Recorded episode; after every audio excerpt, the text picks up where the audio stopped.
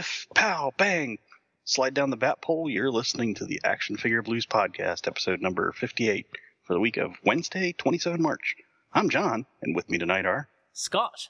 And Justin. This episode's brought to you by Mike's Comics and Stuff and ActionFigureBlues.com. Tonight, our toy of the week is the Masters of the Universe Ram Man figure, and our discussion topic is the Outer Shell toy and statue packaging.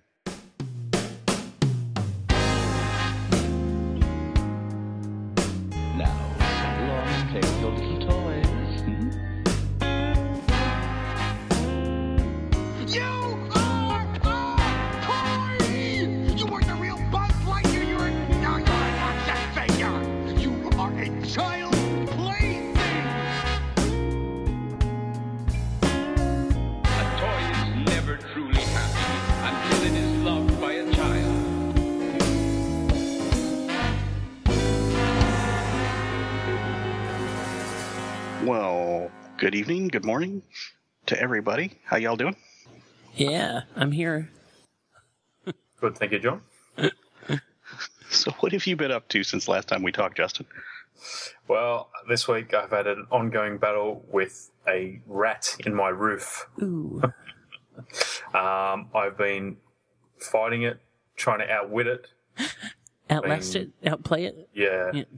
So it started uh, last week. We have an extension on the back of the house, two rooms that don't have insulation, so we could hear quite an echoey sound for the back of the house.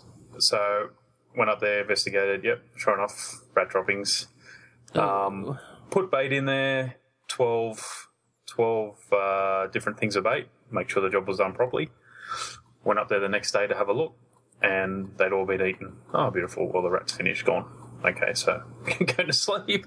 And next night, even louder. I'm thinking, my God, what is up in that roof? So next night, another 12 things of bait. Um, I have animals, so I like to keep the bait in low consistency because there's other things where ongoing poison can affect other animals as well.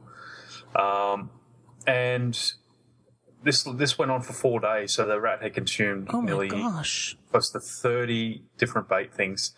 and it, it got so bad two nights ago that at three o'clock in the morning, I was up on the roof again. I went, bugger this. I went down the garage, quickly got the ladder, grabbed my torch, jumped up on the roof, and said, We're going to have it out, fist to fist, you and me, Mr. Rat. And I got up there, and it was huge.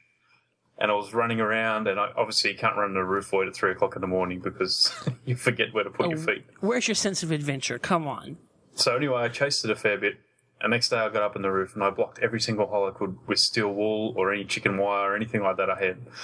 And anyway, last night it's up on the roof again. Something okay, Mr. Rat, you've won. I can't do this. Earplugs, went to sleep. Oh, oh. Uh, and this morning went to the shop and it was out in the front lawn.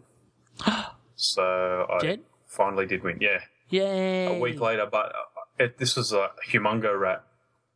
So uh, if I can, I took some photos, but I won't uh, bore you on the enhanced podcast. But it was uh, an exciting week. What, you took photos of, of the dead one? Yeah, it was huge. Oh, come on. We need one of those for the enhanced podcast. Come on. Yeah, well, we'll see. Come on. Seriously. Okay, have a look. It was massive. I love it. Talking about forty-five centimeters long. Wow. Yeah, that's my week of adventure. Well, that's Who's next? I, I, I can't I can't top that. No way. Uh, Scott, Scott, do you have a, a amusing anecdote for us? I don't know if I can top the dead rat. I've, this is um crazy week for us because um I'm about to change jobs or about to get the keys to our new house, which probably means that you won't hear me for a couple of weeks because we'll be insanely moving. Um, we have a child with a broken arm, um, which has been great fun. It was a, a real um, top parenting moment that I didn't do it, um, but we we uh, dropped her off at a birthday party at a roller skating rink, and and went down the road to buy all the light fittings for our new house. And we weren't quite done with all the choosing stuff, so I went and picked her up, and she came out and said, "I I fell and my arm hurts a little bit." And I was like, "Yeah, yeah, right. Shh, we're choosing we're choosing lights. Come on." And so then we we went and did about another hour of light choosing, and she followed me around going, "It really kind of hurts, you know." And I'm like, "Yep, yep, we'll look at it later." so it didn't actually get immediate medical attention, is all I'm saying. But um, it's it's a little it's a little fracture. She's got a cast and a sling, and she's a real trooper. But it was just like, of course, in in the you know fortnight where everything that could possibly be happening is happening, you would add that into the mix as well. Um, so, but boxes, boxes galore. Spent a lot of today packing up the statue collection, um, with my eldest daughter's help. She's an absolute trooper. Like, cause, you know, it's a real, it's a real pain, but, um, and man, I need to spend more time taking photos of these things before I actually take them out of the styrofoam. Because some of them, seriously, you just look at it and you're like, how the heck am I supposed to fit that back into this box? you get there in the It's end. almost like it's almost like they need to put a like a little sheet in there, well, you know, like a little piece of paper that just shows, okay, this goes here, this goes there, yeah. so you can keep it in there. Yeah, I mean, most of them are obvious, but then there's just some that, you know, if they have multiple pieces and that sort of thing, and they do some clever things to try and keep the amount, you know, the overall s- space that the box takes up, um, down, which is great, but sometimes it just does not make sense when you look back at it. So I've gotten good about that with like my big sideshow premium formats and that sort of thing, because they have so many pieces. Um, I've gotten good about taking a photo before I actually unbox, but the smaller ones, not so much. So. Anyway, that's my news. What about you, John? What have you been up to? I've just been working. It's been I don't know. It's been a stressful week at work, so Oh dear. I've been kind of taking it easy. And uh, we we did have a dog that uh, tore up his bed, so we had to go get a new new bed for him. That was my my excitement. Well, that's My that's Staffy does that once a week. It, yeah, I, we we had to find one for Zoe that was like indestructible because she was digging through them all.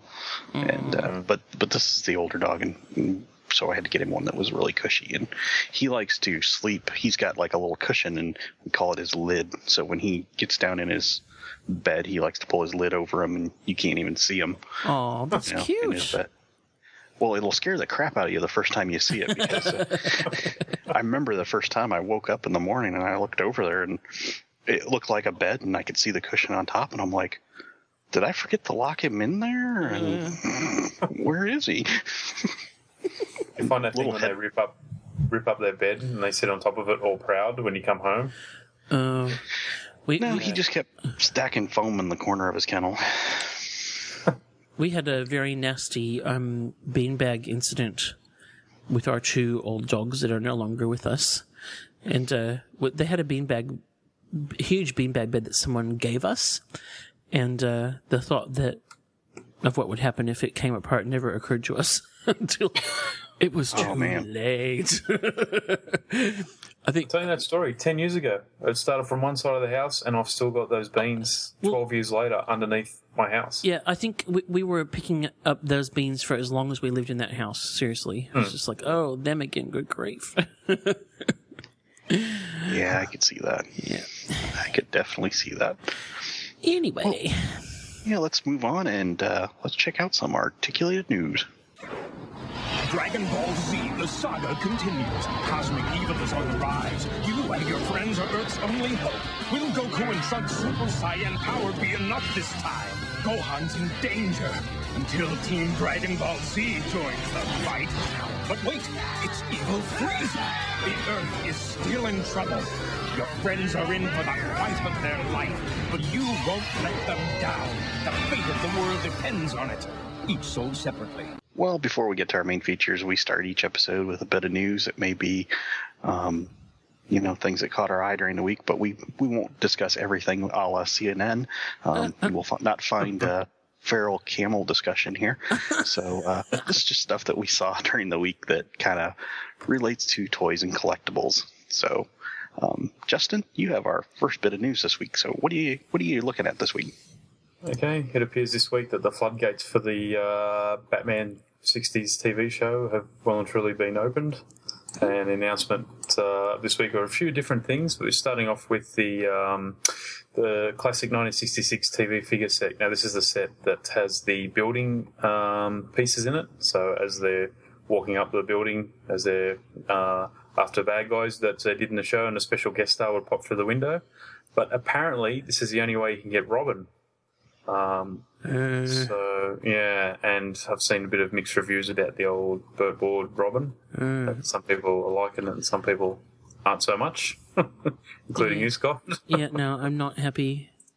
Not, Not happy, happy, with the Jan? birch. No, I, you know, the um, it's just not grabbing me. I mean, I, you know, I'm definitely gonna get these because I'm, I'm still very excited, but I don't know. There's just an element. When I looked at the robin, I just thought, oh, this feels a bit foamed in. I'm sorry, it's not. Um, I suppose it, he just looks a bit too tall. I think. Yeah, he does from those uh, those pics where he's on the side of the building with Yeah. Batman. He looks almost as tall as Batman. He does, yeah, and that's that's obviously not good. Um, And the cloth capes are, I think, a bit of a bummer. But anyway, See, I like those. I, I, they obviously did them so he could fit in the Batmobile, but yeah, fair enough. yeah, Fair enough. yeah. I, why don't they come with? Do they come with a rope?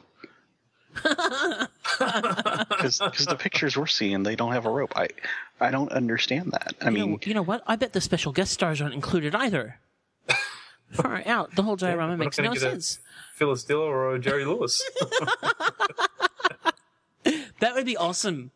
That That would be awesome. They need a Phyllis Diller to pop her head out of there. That would be great. Jerry Lewis would ask for a gazillion dollars. Yeah.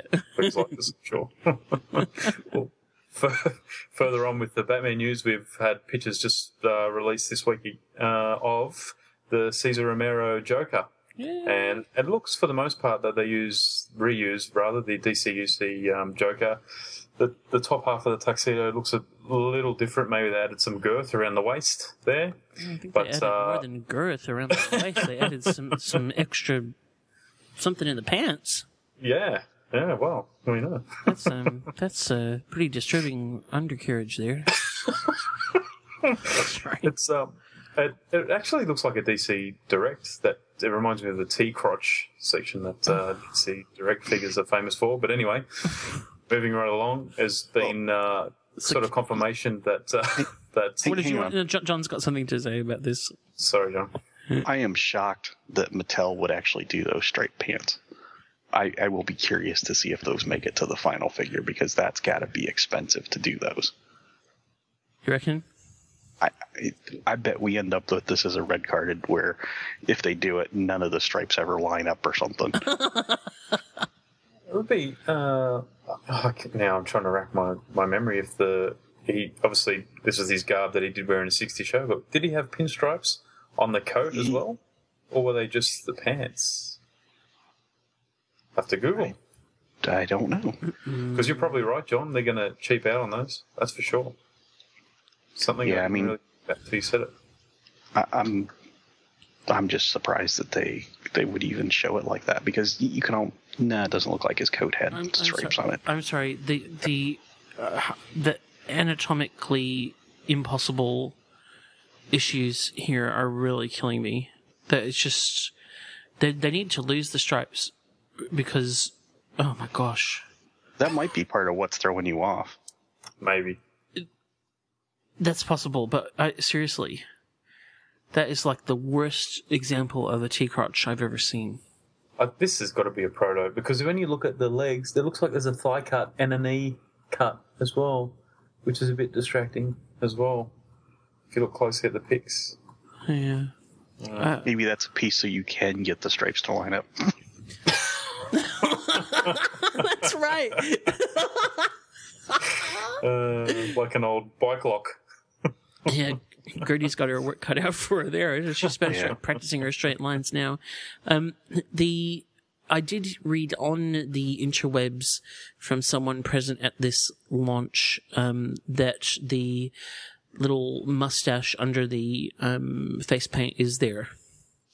So Cool. we, we can't see it in this um, this picture, but apparently they have done that, which to me is a must. So Yeah, well, kudos to them if they can do that. that's right. uh, very nice. And it has pinstripes. oh, sorry. Uh, where was I now? uh, the we also have seen a reveal of a Batman Patuz, uh, Pat. hang on, I'll spit this out. Batusi figure. Batusi. now, if you look at the packaging, it's it's very nice. It's a retro TV style uh, packaging, and Batman's got his famous uh, what what move would you call that with the fingers over the eyes? That's the Batusi. That is that's Yeah. where it's originally come from. That's that's Okay. that's the Batusi. Yeah. Well, that's it. Um, and it's it's a really nice set. And I the- don't mind it at all. And this It's, is the uh, um the the San Diego exclusive. exclusive. Yeah. Yeah. So had pics of that as well. It's it, With the with thing I like about these- cardboard hipsters yeah. included. yes. And the thing I like not, about these figures. they're not is- Uma Thurman and John Travolta. No. No. No. Is they've gone for this the the body shape of Adam West. You know, they've sort of bit of paunch, a bit of not ripped. It's it's quite refreshing that they've gone this uh, route with them. That's that's very nice little touch there as well. Um, any other comments about that? It's Is other that- than the packaging as well. It's Is that Quite articulated in the same way that the um, other ones are, or It's hard to tell, but obviously his arms, uh, it looks like it has no knees. articulation. Yeah, it doesn't look like there's knees, but there's that um, hip. it looks like the hip cut is there as well. So It looks like there is some sort of articulation, but the pics aren't that clear. There's definitely no ab crunch from the Th- pics that I can thank see. goodness. I, I really don't like the ab um, articulation on the other figures. I just think it looks out of place and unnecessary for you know for this. Hmm. Yeah. He looks shiny.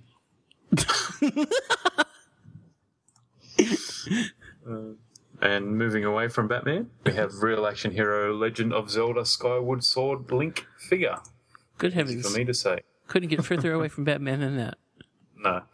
Um, and it's a strikingly nice rendition of uh, of Link. It's a really nice uh, figure indeed. He comes with all the accessories, has uh, bow and arrow and his sword as well. Added in the little chainmail, but it looks like it's um, cloth, which is a little bit uh, distracting. But otherwise than that, the face sculpt is spot on, and it's a really nice figure. From the prices I can see, it's going to set you back around 220 smackaroonies. So, I like the um, sh- alternate head with the angry face. hmm, the It's, um, screaming face. Yeah, it's angry, angry Link, Angry Link. angry, Link. angry. That's about it for me. He looks looks pretty cool. I like it. Well, I will bring it back to Batman.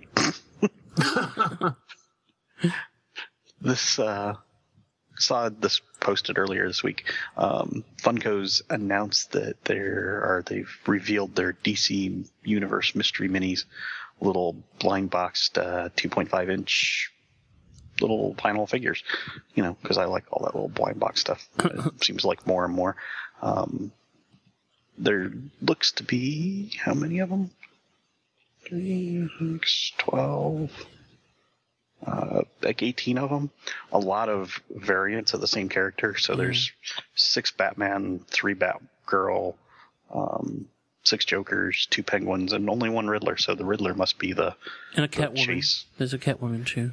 oh yeah Catwoman.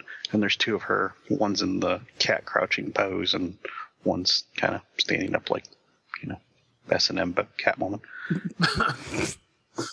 Uh, the the Batman figures all have like a different. You got the one with the smirk, and then you know one with the just you know angry, and then one one was super angry. I, I love the black and white ones. There's one with like his wings outstretched. So Six Jokers. in Looks like a Heath Three- Ledger one. Yeah. yeah, three of them look like they're Heath Ledger ones, which doesn't really fit with the rest of the No. line because the rest of them are all look comic inspired rather than movie inspired. But they uh, went with three of them as the Heath Ledger Joker, and then three with the the comic inspired Joker, and all of them look insane. So I don't know, Yeah. you know, which one you'd particularly want to get, but. I wouldn't mind having one of the little Batman ones. They- they H- look How tall are these? two and a half inches. So uh, what would that be about? Uh, I don't know. You guys can do the math. Well, it's two and a half centimeters and an inch. So Yeah, so, five, uh, five and a half centimeters. That Sounds works right. Yeah. So they're a little shorter than um, a Funko figure. Works for me. Yeah, they're neat.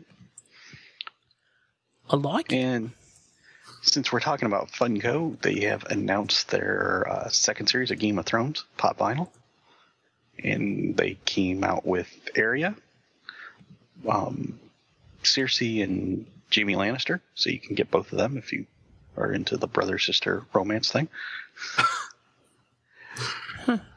um, the one Baratheon that became King Renly, and Jon Snow and Robb Stark. I kind of like Jon Snow. nice. Yeah, me too. Yeah, he's Looks got, pretty cool. He's got the little cape and This is one property that I just do not really get as Funkos. I just think it's a really weird. Like, uh, the, I can imagine that people that are really into Game of Thrones would want these, but who knows? you know, I actually saw some of these um, recently in a shop, and I actually kind of dig them. If they had had uh, um, Danny Daenerys, I probably would have got her, but they didn't have her. They had Khal Drogo, but they didn't have her, so Huh. it didn't seem right to get one without the other. Now did it? No, certainly not. I, I, I like the Jon Snow. If I could find the Jon Snow, I might get him, Hmm. just because he looks kind of cool. But that's what I looked like in my youth. Okay. there you go. Um, and last up, I got a one last little bit of news here. Uh, two new Iron Man three mini mates have been have been revealed. I think we've seen some of the other ones previously, but um, two of the mystery ones have came up. The first one is a suit up Tony Stark, where he's kind of mid um, mid armoring. He's got the gloves and the the boots on, and looks like a piece over his eye, maybe. Like the mask started to form around him, maybe. Uh, that's Google Glass, actually. It's a Uh, pro- product placement. Yeah. And uh, I he don't know. actually I'm comes. joking. Oh, well, I was like, what? You know, Google Quit Glass. Sorry. Go on. um, he comes with uh, another set of hands, like a pair of uh, non-armored hands and feet, so that you can do him as you know pretty much a standard Tony Stark with a thing over his eye. So that'll be good. Um, one of them looks like it's bandaged up too. It's it's white around it, so I'm not sure what we're seeing there. Possible spoiler. Yeah, I'm very interested to see this film. I think the rest of the world is too. Yeah. The other um, figure that got revealed is I had it. Hang on, an extremist soldier, and he comes packaged with Iron Patriot. Um, Is that he has the, a removable. sorry? Is that the dude with no shirt? Yeah, that's the dude with no shirt. He has a removable vest, so you and a pistol, and it looks like it says hair. So I wonder if he's got painted on hair and and then sculpted hair, so you can display him in a few different ways. It looks like. Okay. And it looks like he's got a holster, and I don't think I've ever seen a mini mate holster like that before. But I, it, I don't have any of the ones that would have had them, so it's just, it might just be new to me. Oh yeah, I, I see that. That would be quite a cool little add-on.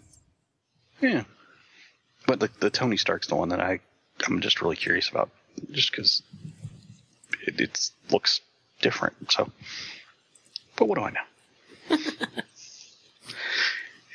anyway, that's that's my news for the week. So, Scott, tell us what you picked up on.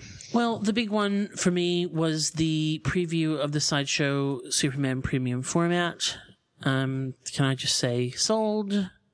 Take my money now. Um, very excited. So, this is a, I think, a really good balance of the different looks. Um, you know, not too young, not too old, although, you know, there is, is some comments saying, why does he look so old? But, um, you know, to me, it's, it's a really good balance. It's definitely got a bit of a Alex Ross, um, hint, um, which will be popular with quite a few people, I'm sure.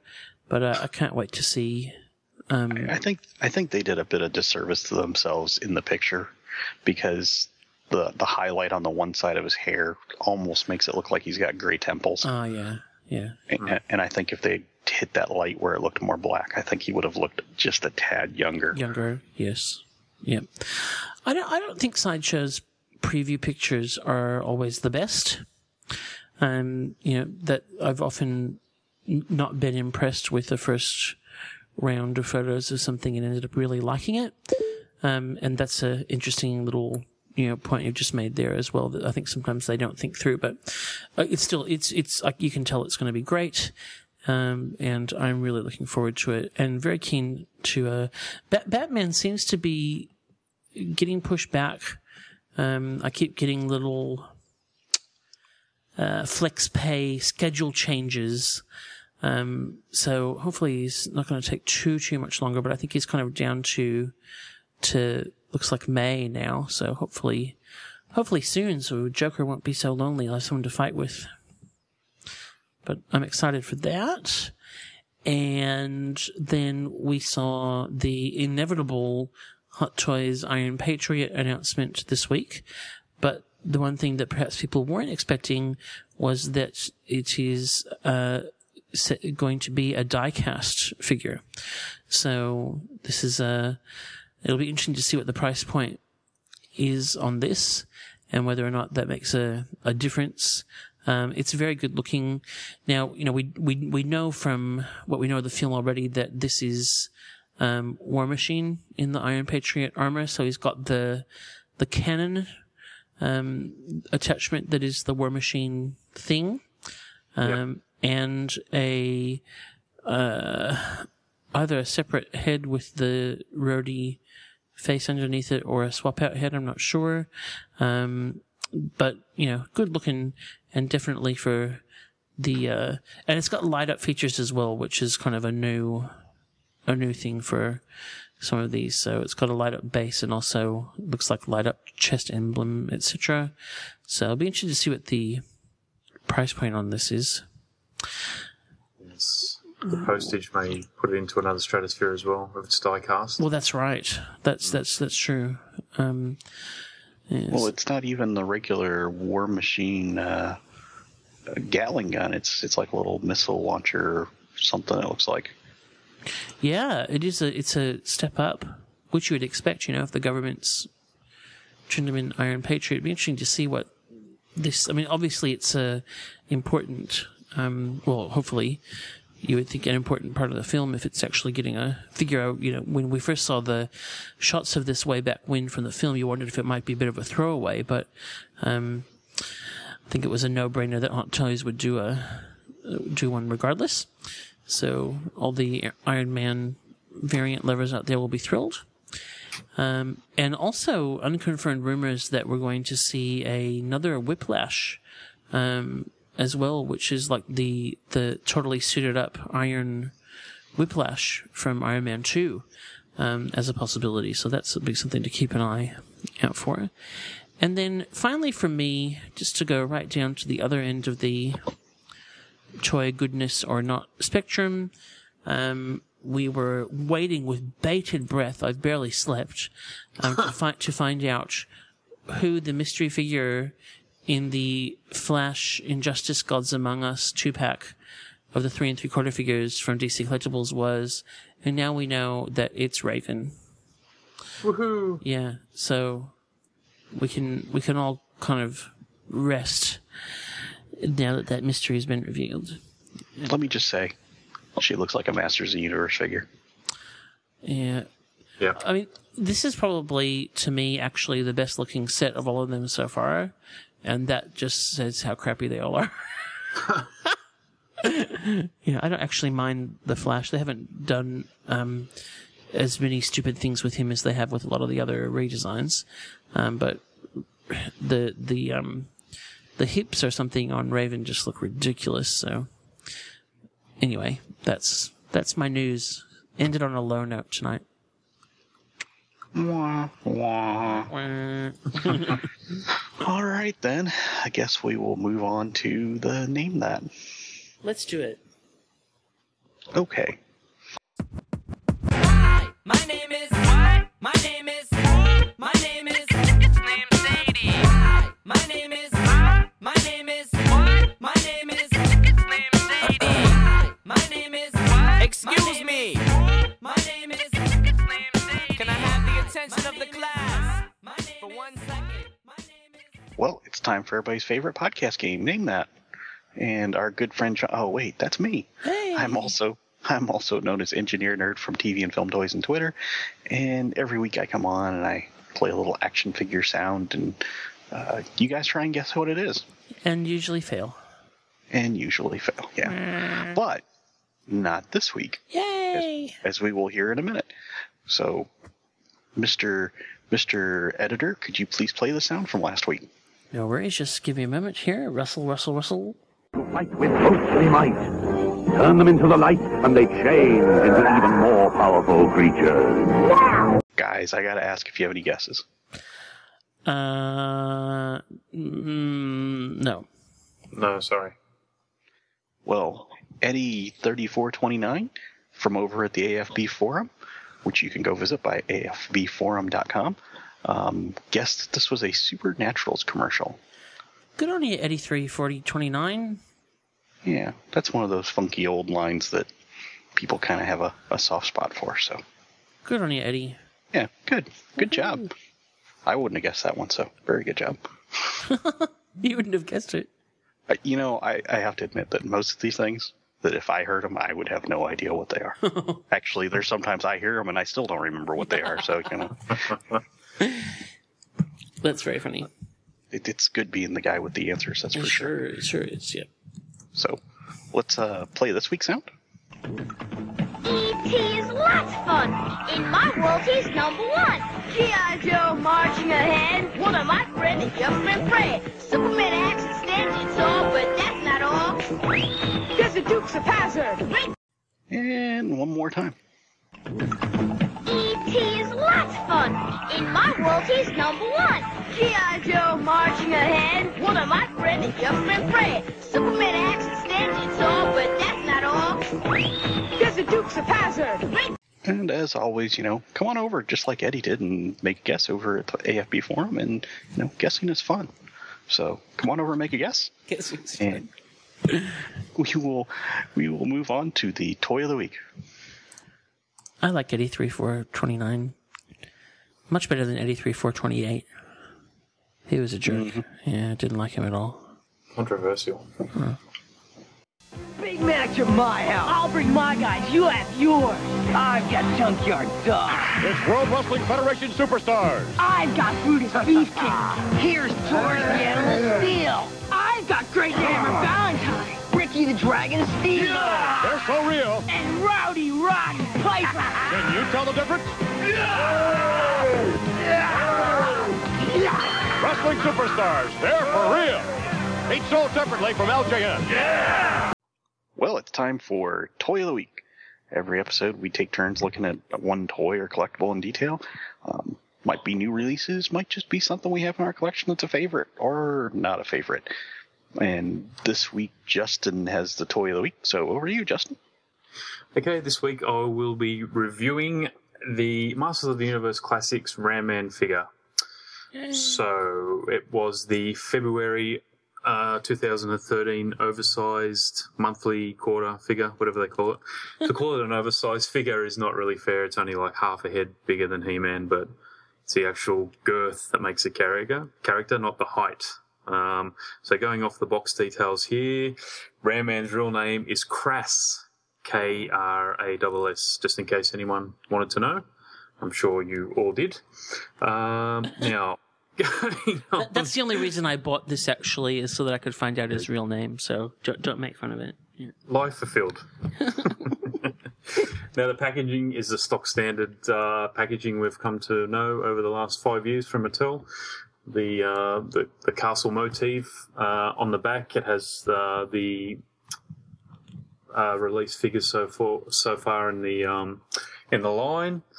Um, it's obviously a clamshell, so we, we know that it's the figure itself is quite heavy. It's uh, it's uh, a really hard chunk of plastic. That's a nice chunk of plastic. it's um, going on to that. It's it's probably kids could probably uh, play with this one not causing too much damage. That's how thick and solid it is. Um, down to the articulation for the Ram Man. Um, he has 16 points. The only sort sort of uh, articulation point he's missing is the waist. Um, now, with the action features, they don't really do this for the for the um, classics line, so he has no spring-loaded um, leg action. Uh, if you notice this to the the vintage figure, the legs are quite elongated compared to that. Yeah. Um, and what they've done there, they've added the articulation in the knees as well, so you can actually have your Ram Man posing. The legs are separate in this classics figure, so you know you can perform a leg stand or a um, leg spread if you're so inclined. um, now it has a bit of limited posing because of the armor. The shoulders uh, don't really stretch up as far as they could because of the massive armor block that's under his uh, just under his head, his helmet. Um, what else to say about that? Articulation wise, he does have an ab crunch, but you know it basically moves the whole armor up and down, um, and the whole top half of his body moves when when you sort of move it back and forward, arms included. So it's all almost like it's one entire plastic piece. However, the arms are separate. Has shoulder articulation, bicep, you know, elbow and wrist. Um, now, as for the color scheme, it's actually spot on. It's uh, a nice shade of red, a nice shade of green. Everything you expect from Ram Man is there. It's nice, actually. Um, the the flesh tone is is quite well done. It's not much shading in regards of anything really. It looks like it's uh, almost a flat flesh tone. The silver is obviously uh, flat as well. Red, there is some shading, and some green, there's some shading as well. One thing that, that sort of stands out in this character is the amount of extra detail they've the Four Horsemen have once sculpted in. Again, you can see little rivet marks in the armor, um, the cross sort of thatching, I guess you'd call it, where his uh, tunic forms in the middle. The skull belt is really nicely done. There's also uh, rivets on the wrist. We call those wrist guards, gauntlets. Um, the legs itself, almost like Michelin Man esque, but they do look a bit goofy, but they really do fit in with the character. Um, nicely done. Has uh, a swivel at the knee plus the uh, joint in the knee as well at the same time. Uh, there's also another um, point of articulation at the top of the boot. So the leg offers a wide range of uh, articulation and motion.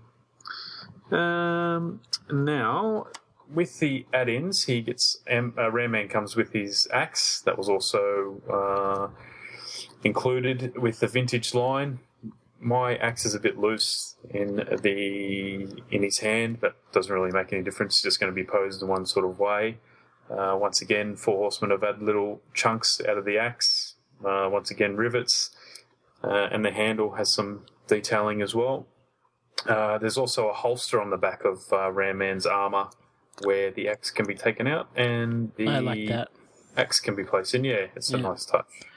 You should add those onto most of the figures. It'd be really nice. Well, particularly for someone like me who is not great with accessories and not good at um, keeping, you know, them having that little extra way to hold on to it, I think is a great little feature.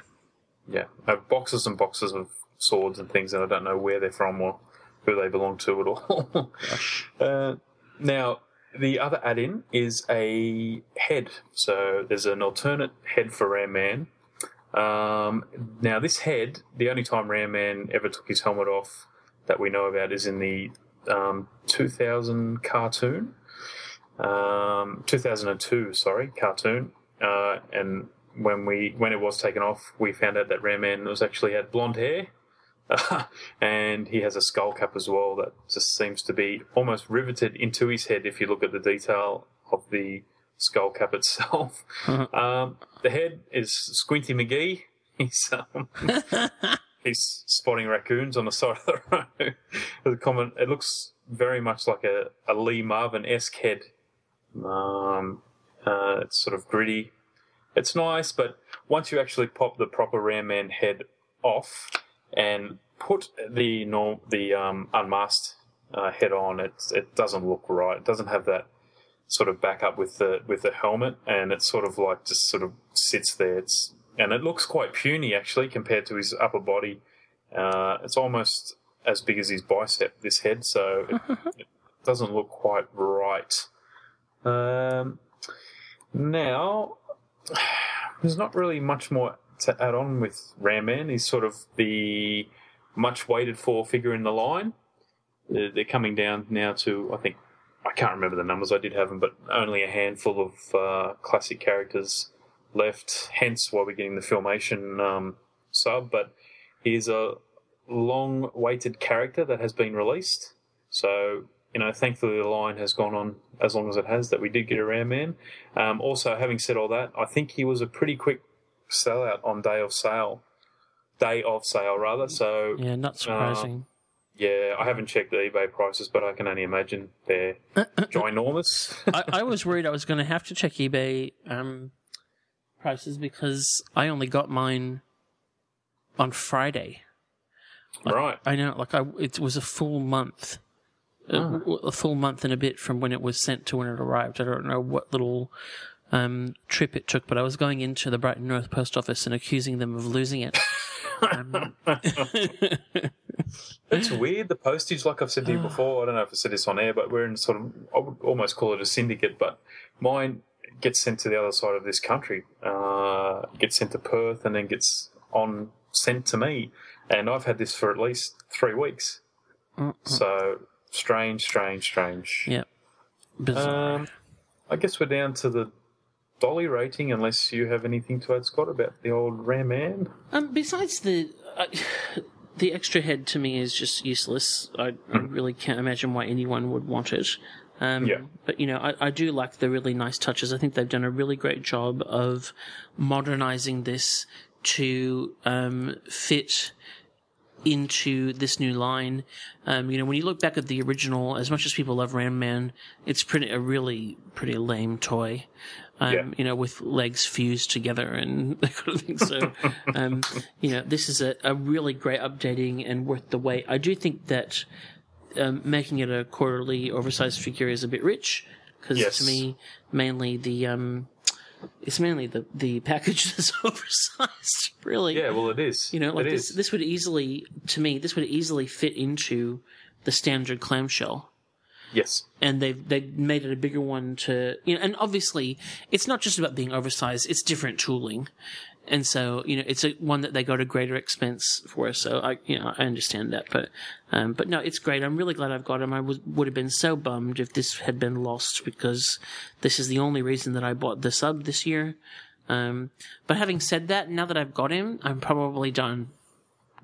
Oh. You know, like I'm not, you know, I'm not, um, I'm not. This is kind of the last figure that I feel like I need. So they're gonna have to do something really amazing to get me to buy another sub. They won't. It's yeah. So dolly rate away. It's your it's your toy of the week. You get to do the dolly rating. Yeah, sure. Uh, quick and easy for this one. I'd probably give it an 8 out of 10.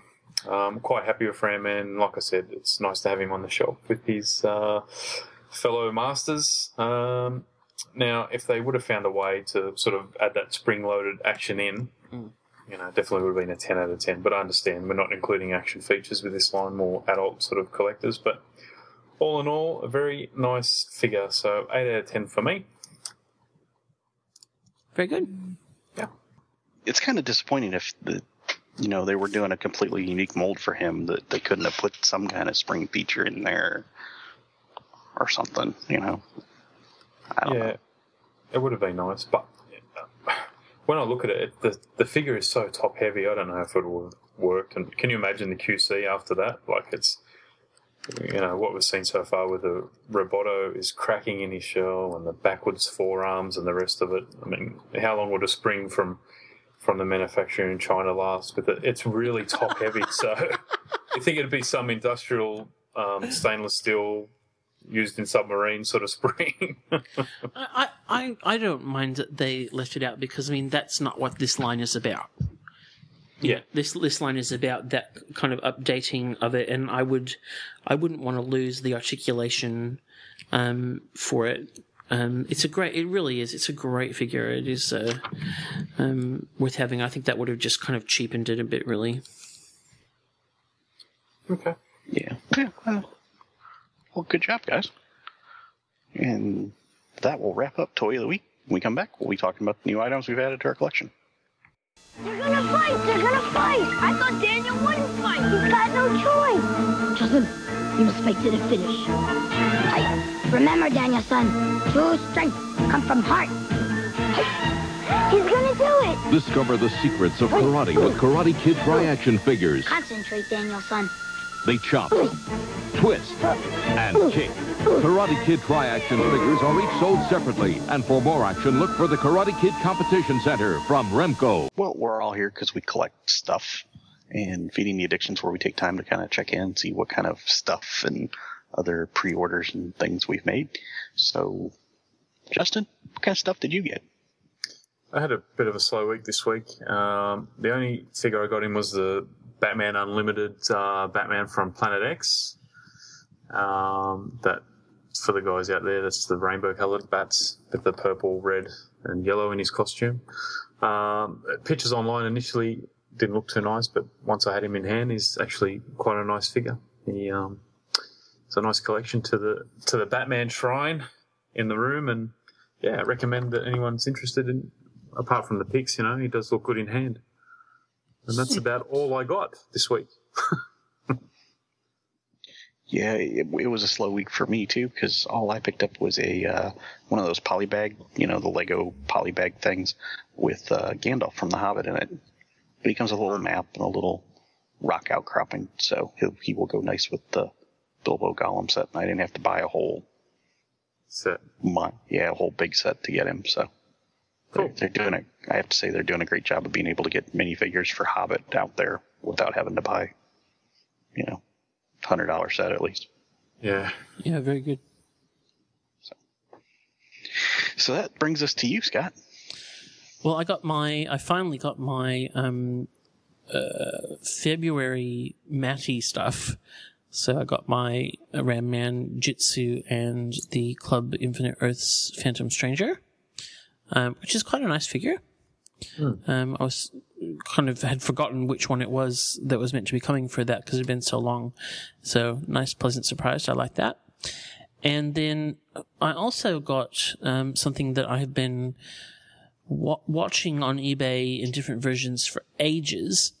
And I, it is the DC Direct um, arrival of Supergirl statue, but I'm not sure that's the actual title. It is um, one of the really early DC Direct um, pieces where they um, were quite ambitious and did the big diorama stuff. And this is from the cover of Action Comics 252, um, where Supergirl's popping out of the rocket to surprise Superman, and he certainly looks very surprised. um, this is a Tim Bruckner sculpt, and they just don't make stuff like this anymore. Um, so I'm really enjoying because I'm not buying kind of as much stuff. Um, I'm, I'm enjoying kind of planning out purchases and um, plotting which of these you know groovy DC Direct older pieces I'm going to get next. And uh, I got this using the groovy best offer system on eBay. So my offer was accepted, which was great. And uh, I, I haven't actually opened this yet because we're about to move and I don't want to have to repack it. But I this will be the first thing that I unpack when we when we move because I cannot wait to have a play. Cool. Very excited. Yeah. There's a pink rocket joke there, but I, I just I can't put it together. There's a thousand jokes in that picture. There are. J- Justin has asked that we use this as a, a caption. This, yeah, I, and I think we'll have to because it is quite a, um, yes. Uh, but it's just so cool. Like you know, Tim Bruckner is you know one of my favorite um, sculptors, and this is. Uh, I was reminded of how much I wanted this because he, on his Facebook, um, has been going through and posting um, his work and kind of thoughts about it. And so he posted this and talked a bit about it, and I was like, oh yeah, that's got to be next. So uh, it's it's you know it's not cheap, and it doesn't. It usually goes for quite a bit on eBay, but I was fortunate to find one that was at a manageable price once they accepted my offer, so I'm very happy. Cool. Well, good. Yay. Good for you. Yay. Glad you got that. Me too. Oh, and um, the first geeky thing I'm going to take to um, my new job when I go is my Deadpool pencil holder, which should be here next week. Looking Cool. looking forward to that. I'll be making Well, we- my statement. Awesome. We we will expect a full report. So, Yeah, I'm looking forward to it. all right. Well, since that's what we got this week, it looks like it's time to award another red card. What is this, Bizarro World?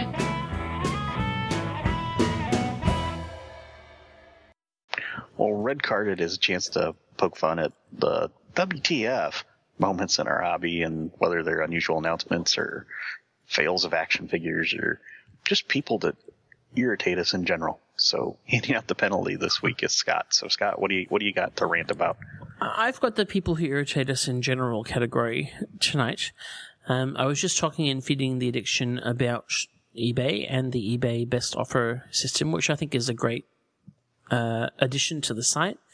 However, what I have noticed as a seller on eBay recently is lots of people that want uh, to make an offer even when you don't solicit it. And I'm getting a little bit tired of putting up uh, I you know I try to put my auctions up at reasonable um, prices. I'm not trying to gouge. I'm just trying to get what I think it's reasonably worth or what I can expect for it. And I'm finding a rash lately of people uh, messaging me um, saying, "Is this the best price that you can sell this for?" Or that's too expensive. Could you sell it for this instead? And I think it's rude. I think it's rude. What do you guys think? I don't know. I'm kind of on the fence on that one. If you, if you are, uh, if you put the offer thing there, well, then that's saying I could sell, I'm gonna could sell it for this if you want to buy it now, or make me an offer. But if you put a, a buy it now price, then that's what you're selling it for, and uh, I mean, look, I don't mind people messaging and saying, "Hey, you know, I'm thinking of buying this, this, and this. You know, would you be prepared to, you know, consider a package price for the three of them, etc." But when you get people kind of saying, um, "I don't want to pay hundred dollars for this. Would you take 30 Yeah. Um, I'm with you. Yeah. I'm with you. If it, unless it states there, you shouldn't shouldn't solicit people like that. It's annoying enough in the busy I mean, day I to day guess- world. I guess if there's a buy it now price, that's that's a little different than if it's just an auction. You know. Yeah, no, I mean, I'm not talking about options. I'm talking about I'm talking about a buy it now price where it's already up for the price that you know that you want to sell it for, and there's no there's no best offer because I usually put mine up first of all just as a buy it now, and then if it doesn't sell, then I'll put the offer thing on it. Um, but you know, I've got one guy in particular who messaged me about six times on a for a statue that I knew it was a really reasonable price, saying basically saying I don't like that price. Can I have a better one? like, well, no. so, but then, th- then there's another flow on to this, which is that now that I live in Melbourne, there's a lot more people kind of locally that will contact and say, Hey, can I pick this up? Um, locally and save postage, and that's fine. I don't have a problem with that at all. Um, sometimes in the course of doing that, you have to exchange mobile numbers so that you can you know, meet, etc. Now, to me, once you finish that transaction, you discard the mobile number. yes, Yes? yes. Well, no. I have not one but two eBay stalkers um, that have repeatedly since since we you know we did a, a local pickup deal will text and say, "Hey, um, you know, would you sell me that for fifty dollars less? Would you, you know, what about this?" And then uh, the one then has gone to like, "Have you got anything else?" Rep- repeatedly. And I think that's creepy. I finally had to say, look, everything I'm selling is on eBay. yeah, I don't actually have time to do this because, like, I actually have a job and a life, and so, so my my I'm just red carding rude eBay sellers. Uh, sorry, rude no, rude eBay buyers. Well, I, I think they're just trying to be your friends. I don't need them. I don't want to be their friend. has us. Just be antisocial. But I mean, don't, don't you think that I, I would never reuse that number? No, I would never keep it. That's I think it's creepy. I would never keep it anyway. I wouldn't be- be able to reuse it because I'd never keep it. But Oh, I Very creepy. you would. Uh, so I've kind of made a decision that once we move, I'm not going to do. I'm not going to do pickups anymore. Yeah, Get a burner phone. do it in the first place. Pardon? Get a burner phone. No, it's not. It's just not. It's not about that. Just like, like I don't know. Some of these people, like I've got kids, you know, and I mean, I obviously haven't learned my lesson. That's how I met Ben. Too late now. or, or, or just meet them in a neutral location. Yo, you know, I go to the comic shop on this day at this yeah, oh, time. that- no, I'm happy to do that. Yeah, but not to my house. Not to my Oh, house. no, Yeah. definitely not. Happy to say, hey, you know, I'll meet you at the comic shop, etc. But you know, a couple of these guys that have come in because I do have my collection out, or whatever. They're like, oh, you know, you want to sell that She-Hulk? And I'm like, uh, no, stop bothering me. Anyway, that's my that's my um red card slash rant of the week. Don't be creepy. Okay. After listening to Scott's phobias for the week, um, I think uh, it's time to move on to our discussion topic. It's not a phobia. It's a it's a, a, a justifiable dislike. Antisocial. No, it's not like I'm saying I don't like beans. I'm saying like it's creepy. You don't like beans? Antisocial. so I do like beans. It was an example. It's creepy. Go away, creeps. Thank you, Justin. It's two against one. Yeah. Creeps lose. Always. Okay. Well, we will move on to our discussion topic anyway. Armor up, Iron Man. Engage interlock mechanics. Armor up, War Machine. That's Clinical Beam! Attach front battle computer module. My brain blast will make scrap metal of you! Not in this lifetime, Modok! With my rings, I rule the land and sea! Just undersea dome. I'm here to make waves, Mandarin. Iron Man, War Machine, Hydro Armor Iron Man, and action figures, each sold separately. Well, this week we are we have decided to discuss, and, and Scott came up with this name, the Outer Shell, um, Not the weird voice. I only came up with the name. which which is essentially um, we wanted to just kind of step back and talk about packaging, kind of our likes, dislikes, and you know what we see is good, what we see is bad. So um, you know, because everything we buy comes in a package. Obviously, I mean, you just don't go have you know to the store and there's a statue on the shelf with the price tag hanging off of it. So um, Aren't you supposed to do that? Damn. and you know, I mean, we for the most part collect toys which have to appeal to people and catch your eye and that kind of thing. So packaging plays an important part, um, obviously. So um, just kind of want to open it up with with asking you guys what what do you like in in a package. And we'll start with action figure packages because statue packages are a little different, I think, because you normally don't see them before you buy it. But uh, like an action figure package, a lot of times you'll see it on the shelf. So, so Justin, what what kind of packages do you like? Well, I like uh, uniform packages. So, like uh, a normal card back with a little clamshell is the way that I like to look at figures. I remember as a kid always loving the Star Wars packaging that included the checklist on the back. Oh yeah. Because you used to do that thing at school where you take the the backing card and always say to your friends, "Got it, got it, got it," that kind of thing. Yeah. Need it. I got two of these for Christmas. Do you want to swap? and I used to love that. I remember, um, I think I've mentioned before, but my childhood friend, his mother would used to work in a large department store, and he would get every new release Star Wars figure on the day it was released.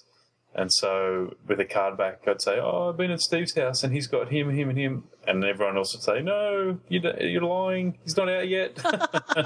Pre-internet days. well, that's right. Because sometimes the the only way that you knew that the figures existed was by the card back. yeah, word on the street, word on the playground. Oh yeah, Yeah. and then you had you had the the Ewoks that were just painted out, you know, on the early Return of the Jedi cards. I don't know if you guys remember that. I but do. Yeah. I do. Yeah. I remember actually having a very vivid dream. This is tragic. A very vivid dream that I picked up some superpowers figures and looked on the back and saw that they were making um, Elongated Man and Zatanna and Black Canary. And when I woke up, I was so disappointed. Isn't that tragic? But anyway, yes. Well, you know, and they they showed vehicles as well, and um, if you see any of the early Star Wars cards, they had a lot of the prototype vehicles on them. So what you got in the end wasn't necessarily what was on that card back either. You know, that was always kind of something I think. You know, but yeah, I mean, yeah, definitely those. I I still like that. You know, hey, let's show all of the figures in the line. You know, not just two or three, which is what it seems like they do nowadays, like with the new Marvel Universe stuff and the movie lines. They seem to put like one or two other figures on there and then Hmm. nothing else. Well, what about you, Scott? What what do you like in an action figure package? Um, I mean, I guess nostalgia wise, I like the card back idea, but from a practical standpoint, they're not my favorite just because um, there's no way to open them and not wreck it. Um, you know, it's a shame to ruin really great card art by having to rip the clamshell off of it. So my ideal is are resealable ones, which aren't very common. Um, DC Direct did some for a little while. They they they swapped over to it for a very short period.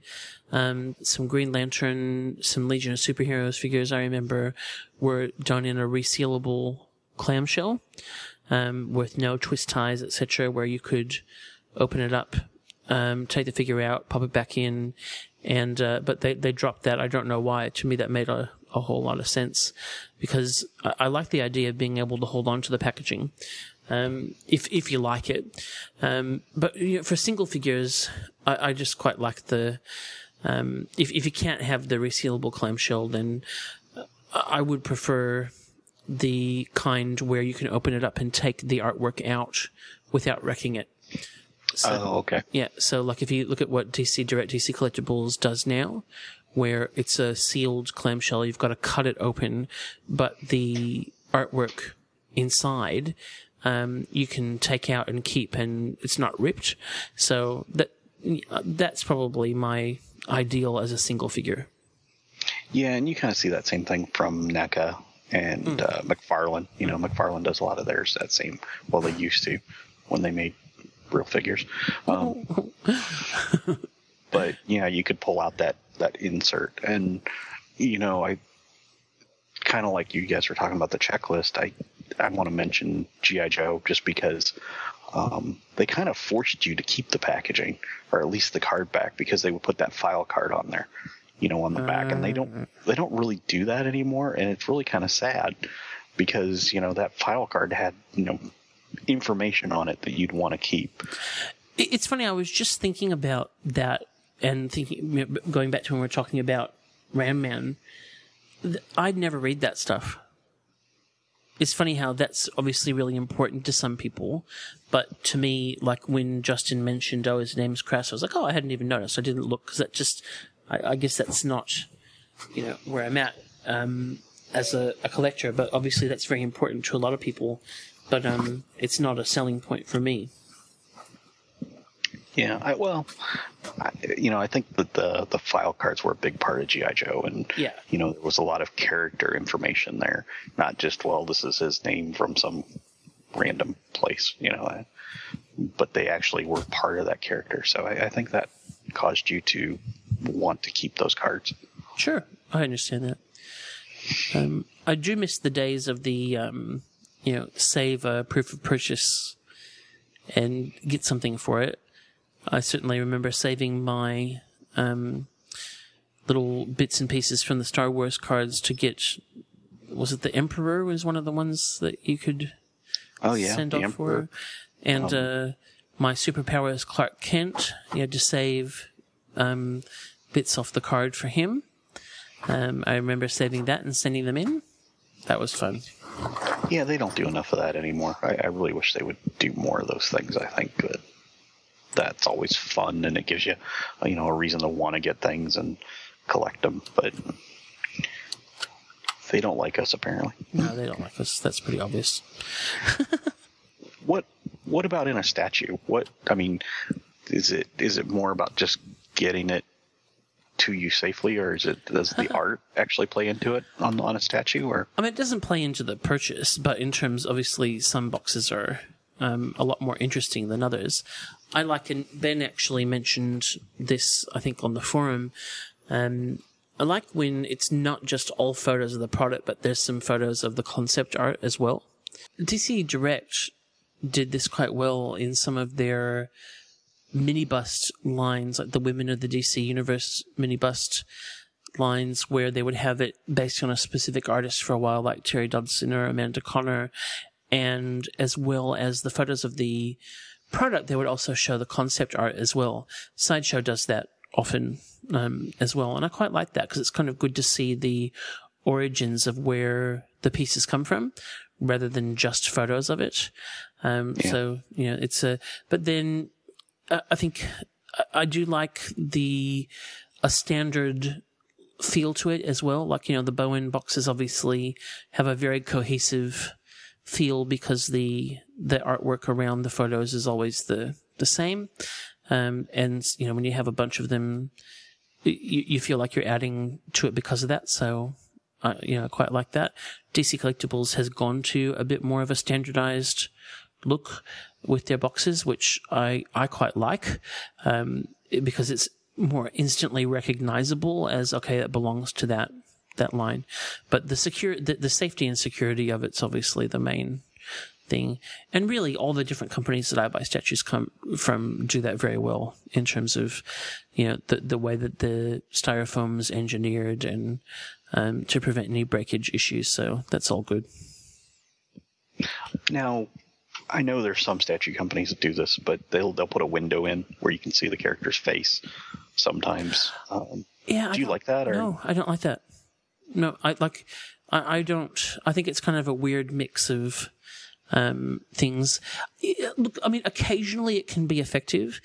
I think back to the DC Direct uh, Crisis on Infinite Earths statue they did of Superman holding Supergirl, and that was a small statue, and that was done with a plastic formed um, window so that you could see it, and that worked really well. But if if if you can't see the whole thing like that, I'd rather it just be a nice secure box. Um, Kotobukiya has been doing some of their um, the vinyl statues with windows in it, etc., and they're actually very hard to open and manage. I got the the Batman ARTFX statue um, recently, and it's a beautiful statue, but I really don't like the box. It's actually very hard to manage. So, no. okay, well that, that makes sense. I'm good with that. You're, you're okay with that? I'm good with that. Yeah. Cool. Yeah, yeah. Um, kind of going back to action figures. You know, you said you like the clamshells. Um, one of the things that a lot of people complain about those is is how easy is opening and closing. Yeah. You know, because because those clamshells, you know, I I carry a pocket knife and I'll I've kind of got it down to an art. I think you know Uh-huh. how I do it, but um, it, it's not easy to open Oh, a no. clamshell. No, it's not. You you, you can't do it with just. Uh, you've got to have a sharp blade. You know, you. I, I bought some sometimes where I'm away on holiday, and you want to actually unpackage it to so you don't have to bring the packaging home. And if you're in a hotel room with no, you know, kind of special implements, it's almost impossible Yeah. to, to actually open it. Well, the one time I actually the pocket knife that I carry came in a clamshell. Oh. Yeah, it was kind of that kind of. I need another knife to open, and just didn't make any sense. That's but, hilarious. Um, I, I will say the one thing I do like about clamshells, and this this is just toy nostalgia, is when you open a clamshell because they're so sealed that you can get that good whiff of uh, fumes from the paint. You know, like the McFarlane and the the NECA stuff. When you open it, you you normally can smell it real strong. So New toy smell. yeah, new toy smell. Can't can't argue with that. So, what are your um your your favorite examples of packaging? You know the the, the GI Joe stuff, but actually my favorite is um, probably the Star Wars vintage style. Even you know they've they've redone that recently, where it's a, a very small blister on a card, um, a square card. You know, not even a, a, a you know die cut card. I they, they do so much of that now. I just I'm not a fan of it just because it's harder to store Yeah, yeah, fair you enough. know, and keep neat. But I just really like the compactness of, you know, the the blister being just a little bigger than the figure. Yes. Um, so many of the the other blisters out there are just huge compared to the figure itself, and you know that's okay. But for like a, a three and three quarter figure, uh, why why do you need that much blister around it? And I, I think it just presents better too. You can see more of the art on the card, and uh, you know it just looks better and maybe it's maybe it's part nostalgia but i just really like that compact little blister on a card and that's really my favorite Yeah, I hadn't thought about the die cut um, cards in terms of storage, but you're right. That would be a real pain. Well and if if you want i'm not a person that displays them but if you want to display them and they change the die cut like they've done several times in the star wars line how eh, you know they don't yeah they, you can tell the different lines when they're they're lined up next to each other but it doesn't look that cohesive kind of like what you were talking about it doesn't look cohesive across the line where if you had a square card or you know if you're going to round off one corner round off one corner Yeah, yeah. But you know here we're going to make half the package darth vader's head on the side or something. I just i'm not a fan of that. I'd just rather see the square cards. I will say that for a card i prefer a j slot at the top as opposed to a a, a, punch type um, hole because it always seems like the figure i want's on the back of the pegs. You know, if you got to take off 10 figures to get to it it's you, know, you look like a madman in the toy aisle but um, Oh, I- I come on. You look like a madman in the toy aisle anyway. Well, Let's face it. That's very, very true. But uh, you know, I definitely prefer the J slot um, for sure. Yeah. Oh no, I, I hear that, and and also the thing is that, um, eventually they rip. Anyway, you know Yeah. the, the holes tend to rip through, which can be annoying if you're trying to, um, try, trying to keep it on the card, for sure. When it comes to the bigger stuff, um, I think that's where there's real room for creative packaging when you're looking at multiple character sets, etc. Um, you know, that's a, a a different avenue. What are your favorites there? Um, actually, one of my favorites is something I don't have any of, and it's the McFarlane fish tank figures. I don't know if you've seen any of those ever. They did some for the Spawn line, and I think they did Danger Girl, but they might have one, they might have two or three figures in them, where it was like a, a plastic base with like a clear plastic um, shell, like fish Okay. tank, basically around it. Yep. and you know they'd have some packaging but so you know you take part of it out and then you know the cardboard basically off of it and you're left with a display piece i mean oh, that that's was kind of clever. a, yeah that was i think really clever and you know protected the figure as well as giving you something you could use in the end. Um, uh, there's a couple of gi joe ones where it's the, from the last movie where they're set up as you know diorama type pieces. And, and there's a lot of people that like those that like to display them that way. I, i'm i'm more partial to just give me a box with artwork on it. I don't necessarily need to see what's in it you know if you show me a picture on the outside I, i'm happy with that Even for an action figure. I, if it's a, a multiple um, piece thing or a, a vehicle or something yeah Okay, yeah. yeah See, I, I get nervous with action figures if I can't see them, just because we know how variable the quality in terms of paint, etc., can be. You know, that's a that's where I, I do definitely want to see it because if I'm getting it at retail, I want to be able to pick it up and have a look through it and make sure that I'm getting the one with the best, um, the best of the worst paint, as it were. Um, but yeah, I, I, I think um, Hasbro has done some quite good stuff with multi uh, pack figures over the last few years.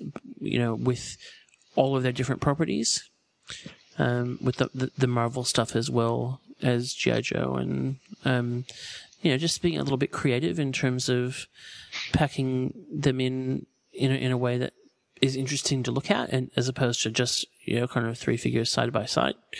Um, so that that's a and, and ones that you feel like you can actually keep it in the package and um, Yeah. it's kind of worth worth doing so. now you have one that that I actually think is pretty cool, and that's that Starro set from uh, San Diego. Oh, that is awesome. I, I'm surprised I didn't actually add that in. You know, that, I mean, that's so cool because it is uh, recreating something. Um, you know, it's the, the cover of Brave and the Bold 28, um, so perfectly with the Starro and the different figures there. And then to top it all off, it's got sound and light as well. So that's the kind of thing I can imagine you, you would never open, um, because it's just meant to be displayed. The figures on the, the, you know, the, um, figures on their own just wouldn't cut it compared to the effect that you get. You know, that, that's one of the only things in my collection that I actually have more than one of. Um, I actually have one that I keep at work, and then I have one at home as well because I just think it's so cool. You know, that's that's something that I- think when you're looking at a display box, you know, the best ones I think have came from exclusives or you know, Oh, yeah. especially San Diego exclusives, and but I think you also pay for that. Oh yeah, which is kind of the downside. You know, you're you're paying for that package design and something unique. However, um, and and that kind of leads to the next topic, and that's green packaging. Uh, the one San Diego exclusive was a Swamp Thing, Mm. And with that one, they actually um, used 100% recycled material, and you know, that had that mask, and it was resealable. Where they actually really tried to make it a green package to go with Swamp Thing, which makes sense. Well, you could you could eat the whole thing. It was awesome. Yeah. Yeah. That's what I did. Um, it, yeah, no, that, that was really clever, and that uh, it'll be interesting. I, it's funny. I just came across that today when I was repacking my stuff because we're moving, and I was thinking, I wonder how this is that mask is going to age. Um, you know, if it, I wonder if what sort of lifespan it has on it because of the way that it's made. But I still, I think it's very groovy. Oh yeah, yeah. And uh, I, you know, to put my my absolute favorite out there, it would have to be the Mattel Legion of Superheroes 12 pack. Um, you know, not just because it's Legion, although you know, partly because it's Legion, but um, such a clever way to deliver those characters um, in in a, a really interesting a- and to be fair with the bio info as well which i did read and appreciate. Um you know it's a, a very groovy um, thing but i do worry with that how um like it, it, it what i uh, one thing i really like about it is it is resealable.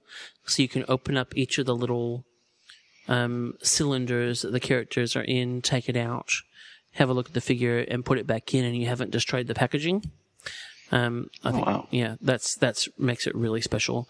Um, so that that's a, a huge winner for me. Yeah, I can see that. I can see that. You know, and speaking of resealable, um, some of the the stuff we see out of Japan, you know, the Figuarts, um, they kind of do theirs clever with their little tray system as Yes. well.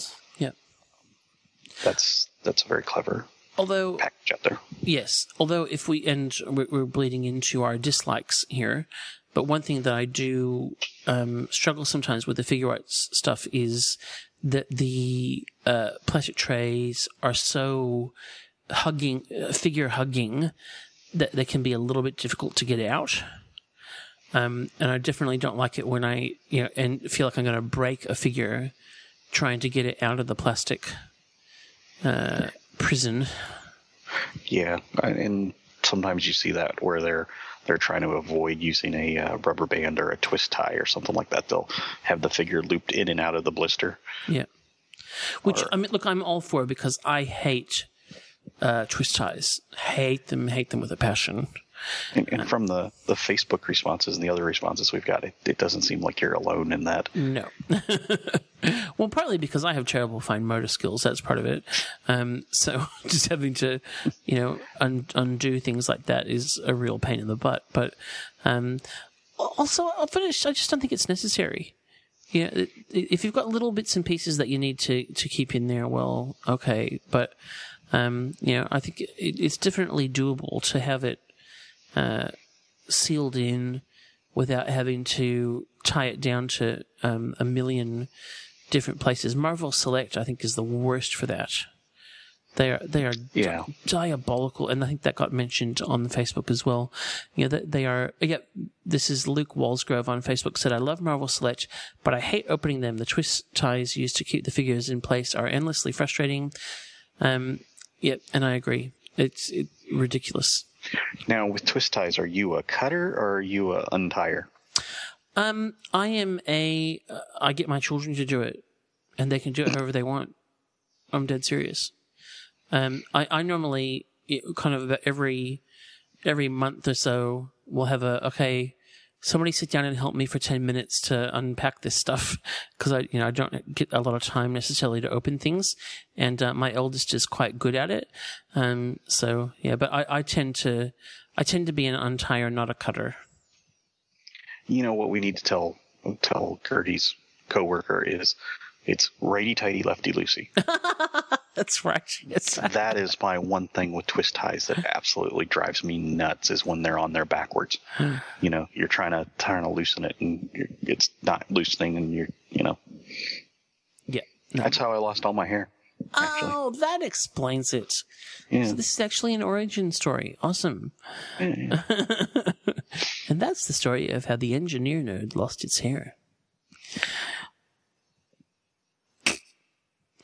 Um, but you know, I, I think one thing that speaking of Marvel figures is what Hasbro does with the the Marvel universe and their Star Wars stuff is they use a lot of rubber bands now. You know, they use the little clear rubber bands, and, and I've actually taken to saving those. I hate to say that, but What? Why? yeah, I actually have a little baggie that I have on my table, and I and just because if I want to use them in a display, where if I want to rubber band a gun to somebody's hand, Okay. Uh, All right. I- I'll I'll reuse them for that.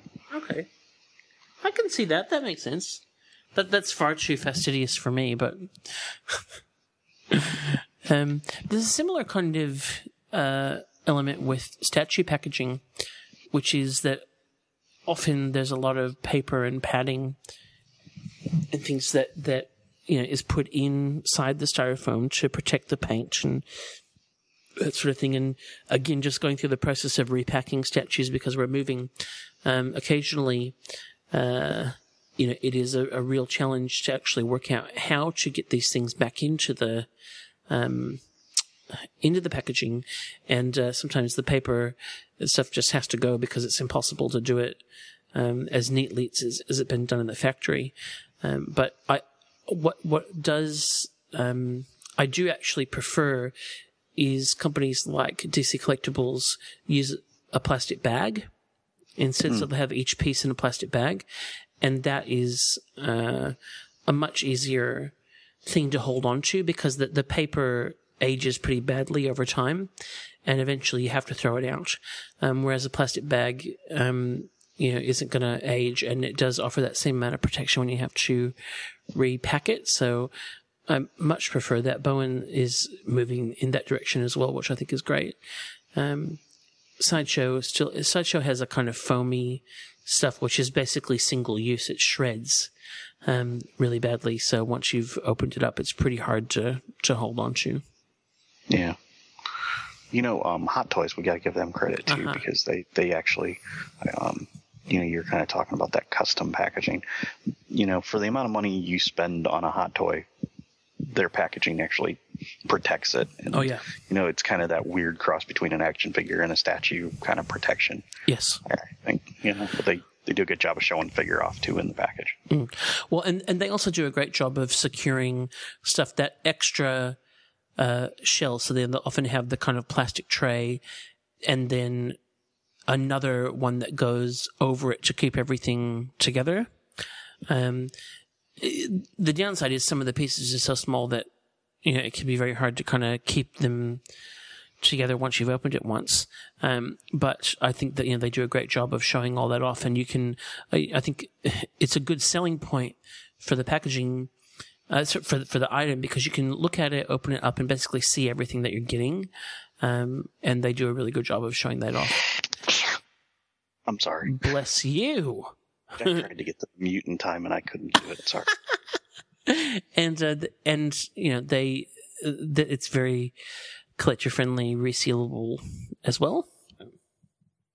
yeah, you know, I, I there's people that do it really well, and then there's people that do it not so well. Yeah. Uh, We, we should look at some of this feedback that we got from Facebook because we had quite a number of people.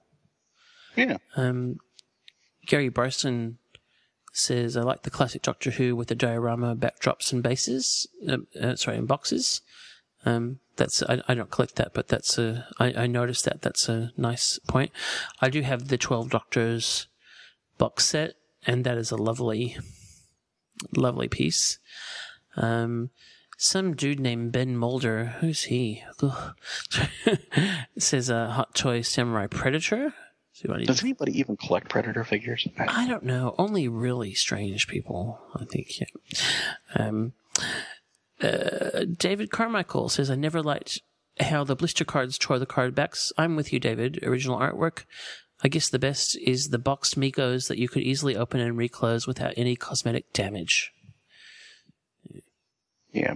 Um, Bryant Garcia says that he loves Mattel's uh, WWE Elite packaging. Says he's not a minnow card collector, but um, he says it'd make it easy to take the part or take the figure out and display it out of the package. So um, I'll take a look at those. I I'm not a wrestling figure person, so. But he also goes on to say that he detests uh, clamshells um, because they're the worst and just not for action figures. I, I think it kind of probably goes back to that same thing we were talking about. You know, they're not resealable and Yeah. you know a pain to open. Yes, they are a pain to open. Andy Bentley says Hot Toys DX packaging in general. And uh, Ryan Eddie Edmonds mentioned he's the one that mentioned the Swamp Thing, but he also mentioned the uh, Skeletor, uh, Skeletor, Skeletor Molar two Good old Skeletor. the the dentist diorama, which was a cool pack. That is awesome. Yeah, I that that's one I haven't opened um, for that reason because it's uh, you know the the um, it's fun to look at and you lose that once you open it. Um, Luke Walsgrove also says, "I thought of something I like the SDCC Man Bat. Oh, that was a great bit of packaging. That Man Bat because it, That's the one that screams at you. it, when it that- does, yes. Yep. And the Wonder Twins um, packaging as well. That's awesome. That's a, you know, it, pl- it plays the whole bit from the show and everything. Great fun. Um, I'd never, I'd never get rid of that. And again, that the Wonder Twins um, one is a great bit of packaging because it is resealable, so you can take them out and pop it all back in, and you haven't ruined the packaging, which is good fun. Well, even you know that upcoming uh, Batusi figure, that's an SDCC exclusive, and uh, again, you know, you- you're paying for the package, but that's one of those I, I don't see people taking out of the package. It's No, no, no. Kind of meant to be displayed that way. I wonder if it's going to have music. You know, that's a good question. I could. Uh, it I almost that. has to, don't you think? You would hope. well, it is Mattel though, so it's it is you know, Mattel. Yes. 50-50. yeah. 50-50. Um, kind of how I thought of this topic was when we were talking about Deadpool last week. You had mentioned, uh, or uh, one of you guys had mentioned the size of the Deadpool 10 inch box Yeah, that was me. and, and how much waste there was around it. Um, what what what kind of is your perfect action figure size? I mean, do you like to see a lot of extra space around the figure? Do you, or you know, No, I, I'm a. I like the, a smaller box because, um, you know, I just I think that it can be a. Well, I think particularly probably from an international perspective, where shipping is something that you really have to factor in. Um, a lot of air and space doesn't really do it for me. So, for example, know, I, I'm really enjoying what Marvel Select is doing at the moment, but I hate their packaging. I just think it, it's unne- so unnecessarily big. Um, we've talked about that before. And I actually quite like the Club Infinite Earths packaging. That is a nice amount of packaging for a single figure. And it's also reusable. Like you can open it up, take the figure out of the tray. Um, there's no twist ties, pop it back in and, uh, you know, you can, so you can have a look at it, but still keep it and display it as a, in the box, and it's it's small enough that you you can hold on to it. So I quite like that. Yeah, you know the, um, the GI Joe Dollar General figures that they recently came out with. You know those like discount type figures, and even we're seeing this with the the new Spider-Man and Iron Man lines, where the um, the lower priced figures are, are getting smaller cards. Um, I kind of like that. I'm I'm not opposed to that. I mean, it it feels a little smaller and it feels different. And you're like, well, am I getting my money's worth? Well, if you're just paying for a piece of cardboard, do you do you really even need that? Yeah. Um, I, I don't necessarily, you know, mind that uh, as much as I used to, you know, when I first saw it. No, I think that's cool. I Yeah. yeah, I think that particularly if you are, um, you know, like I said, particularly if you're planning on keeping it, then you don't need it to be overwhelmingly big. Um, I, I, I- think it, that a, a slightly more compact, as long as it's good looking, I think it's, I think it's great. Well, you know, if they can take ten cents off the price or fifty cents off the price Uh, by using a smaller Are they card, actually taking anything off the price? Probably not. no, probably not. But, but if if if it would help, Yeah. I don't mind. You know? No, no, no, no, no. and that kind of leads to some questions I have because I'm I'm curious to see what your thoughts are. Okay. Um, obviously, you've bought Lego minifigures, Yes. and and they they come bagged, right? Yes. You know, they come in little bags. Would you consider buying action figures that way? Where you didn't know what was in it? No, I mean Oh. you would know. Okay, this is you know Iron Man. This is War Machine. I think it depends again on what it is because, like I said, you know, with a lot of the retail uh, size and priced figures, the paint is so dodgy that it is good to be able to kind of have a look through it and make sure that you're getting one that you're happy with. Um, you know, for little HeroClix or that kind of thing, I think that's fine. Um, but as an action figure, I I would be a bit nervous. Even if they had a clear window, maybe where you could see the face Oh or no, something. yeah, for sure. No, like you mean in a bag? Yeah, in a bag. You know. Yeah, if they had a window where you could uh, see it and investigate it, then fine. Because I'm I'm not a, um, you know, I'm not a mint on card collector. I don't tend to I you know open, so it wouldn't bother me as long as it, it wasn't getting damaged in any way. If it, particularly if it made it cheaper. Yeah, and that's what I kind of wonder. You know, do do you know is that a paradigm that we've got as collectors that it, you know, a figure has to come on a card on a blister, or Hmm. is it you know, could we have a, a bagged figure or a boxed figure? Oh, I've got you. Yeah. Um, You know. Yeah, absolutely. Well, I, I think that could be a way to, um, to say, particularly like with some of the subscription stuff. Um, I think that would be a, a, an easy way of saving. But then, I think that there are people for whom that would be a real drawback. You know, if they are the kind of people that collect things, um, and don't open them, then I could see people not being happy with that. Yeah, I could see that too. I mean, I, I'm just curious for you know mass market releases. I mean, I think the packaging is part of the fun of it for sure. You know, the pack the packaging, even if you don't keep it, it is. Uh, um, you know, I don't, I, I don't like, for example, um, getting if if I'm buying from an eBay seller or buying from Mike. I know there are other guys like you know Ben that will say, "Can you open it for me?"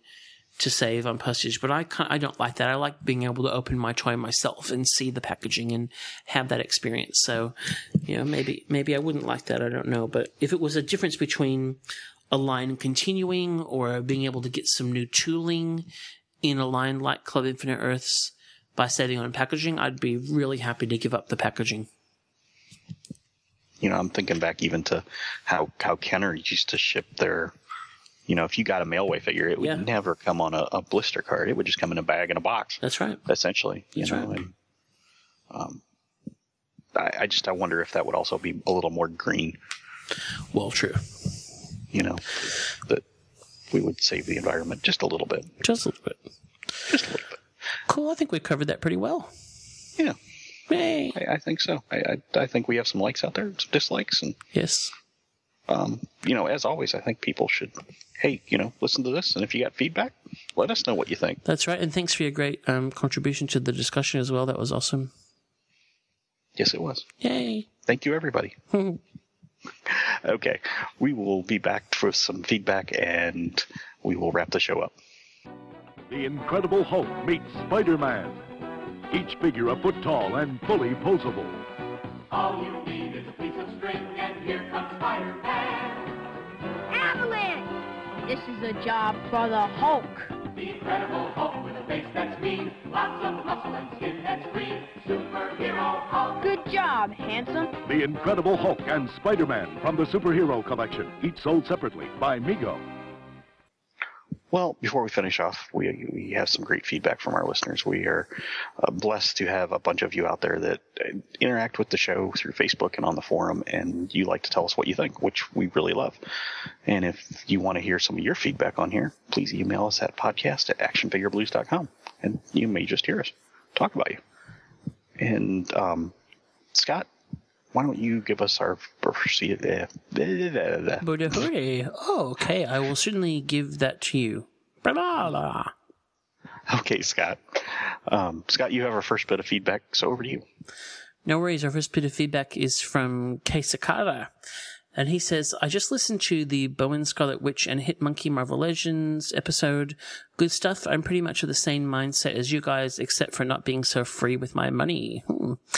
I haven't seen that Poison Ivy. Okay, so this is, we, we talked about the sideshow premium format Poison Ivy, um, that Scott was discussing, but I do get annoyed when toy companies over-sexualize their characters to appeal to pervs. Hmm. That said, I'm a Bronze Age comics fan, and that era had a lot of females and males actually in skimpy outfits. Never bothered me, but I think that's because the women were drawn matter of factly. Yeah, they had skimpy outfits, but they weren't illustrated so coyly as if saying, look at my ass. um, so that, yeah, that's a good point. And it is a, it's an ongoing tension in, in my household. Um, and, and because, you know, different viewpoints and I've got this stuff hanging around and it's not just for me, it's for you know, there's other people having to look at it as well. So it is something that's on my mind. Um, and then he also said regarding Marvel Legends Protector, what a stupid choice. I've yet to see anyone say they like Protector's outfit, and he's probably Bendis' biggest gaffe in his Avengers run. Ooh, so many to choose from. Um, who pushed this piece of crud? From that Red She-Hulk bulk, I'm hoping to see Buck. Sorry, I'm hoping to see Thundra, Titania, Warrior Woman without her Nazi symbol, Hela, and Power Princess. Okay. Hmm. Thank you, Casey Kata. Yep, and what I took away from that is Scott likes looking at action figures' asses. Misinterpreted. Hello. Okay, well, I- I have a bit of feedback from our good friend Jeremy, better known as Hyperion on the AFB forum, and he says hey, I have a great idea for a show topic. Kind of goes with the greatest toy line discussion. Um, maybe even a discussion point with that topic. What line has made continues to make the best female figures? Um, Great actually idea. yeah, I think that's a great idea too yeah. because, um, you know, everybody says female figures don't sell, and we get some really good ones, and we get some that look like dudes, and you know, so um, I, I think that's a, a, a worthy discussion topic that we could all contribute to for sure. So No, that's good idea. Thank you. Good idea. We like getting those suggestions because we've got to run out of ideas eventually. So we need help. Love it. Yeah, maybe, maybe not. Maybe not. No. But but that's a good one. Yeah. Well, that's a keeper. Yay. So, um, before we close up, we want to mention and, and offer our our uh, best wishes for for Justin. He had to exit partway through the discussion topic with a uh, sick kid. So, um, hope everybody's feeling better. And uh, yeah, we didn't just ignore him. well, Scott may have, but we're, we're not sure. Right. No, he didn't. Um, we actually feel for you, and you know, uh, we will be sending clean buckets your way. Get better, Justin's kid. Yep. Yay! And with with that, we're at the end of the episode. Woohoo! Bye, everyone. Bye, everyone. Yay! Yay! Play Call with your- your toys, Yeah, call not your, with yourself. call your mom. Make sure she's okay. Let her nag at you for a while. It'll do her good. No, no, it won't. Oh. Okay, well, that's what I do for my mom. I'm sure she loves you for it. Mm-hmm. Bye. Bye. The Action Figure Blues podcast can be found on iTunes and Stitcher Radio and downloaded direct at actionfigureblues.com by clicking on the podcast tab. If you do listen to us on iTunes, please take a moment to leave a positive rating and review. We also have an active fan forum at afbforum.com where you can join in with all of the hosts of the podcast and many other collectors to discuss news, new releases, old lines, and engage in trades and sales in a safe community. Please join us there. While you're at actionfigureblues.com, please don't forget to check out our sponsors like Mike's Comics and Stuff, ShelfLife.net, and the Pop Culture Superstore, who help keep our site running. You can also find us on Twitter at AFBlues and on our Facebook page at facebook.com forward slash actionfigureblues. Thanks for listening.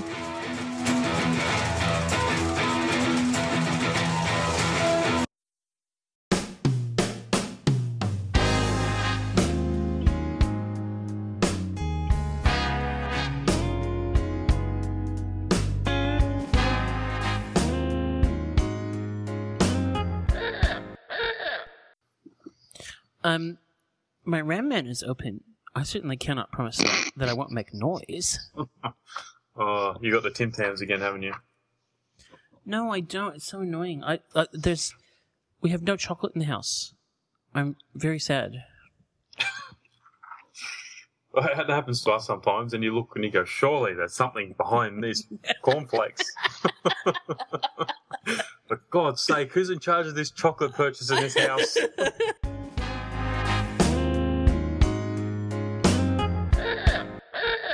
They did a ton, and I mean ton of variants. Um, Mu- Muppets did. Yeah. Well, I don't own any of that. The one thing that I really, really, really Is Ralph. is Ralph. Yeah, and Yeah, we've heard this before. ouch. I got Kermit in his adventure. Yeah, we've heard that before, Justin. Blah blah blah. No, I hadn't heard that.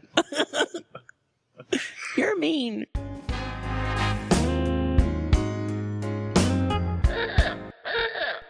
It's creepy. Go away, creeps. Thank you, Justin. It's two against one. Yeah. Creeps lose. Always. Okay.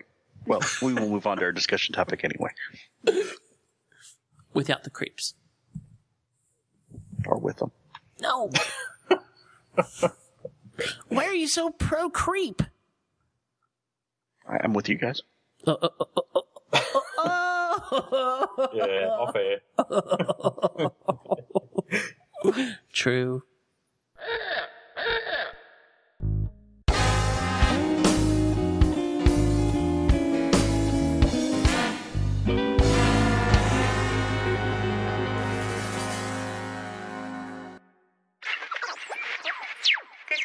podcast was brought to you by the Big Top Network.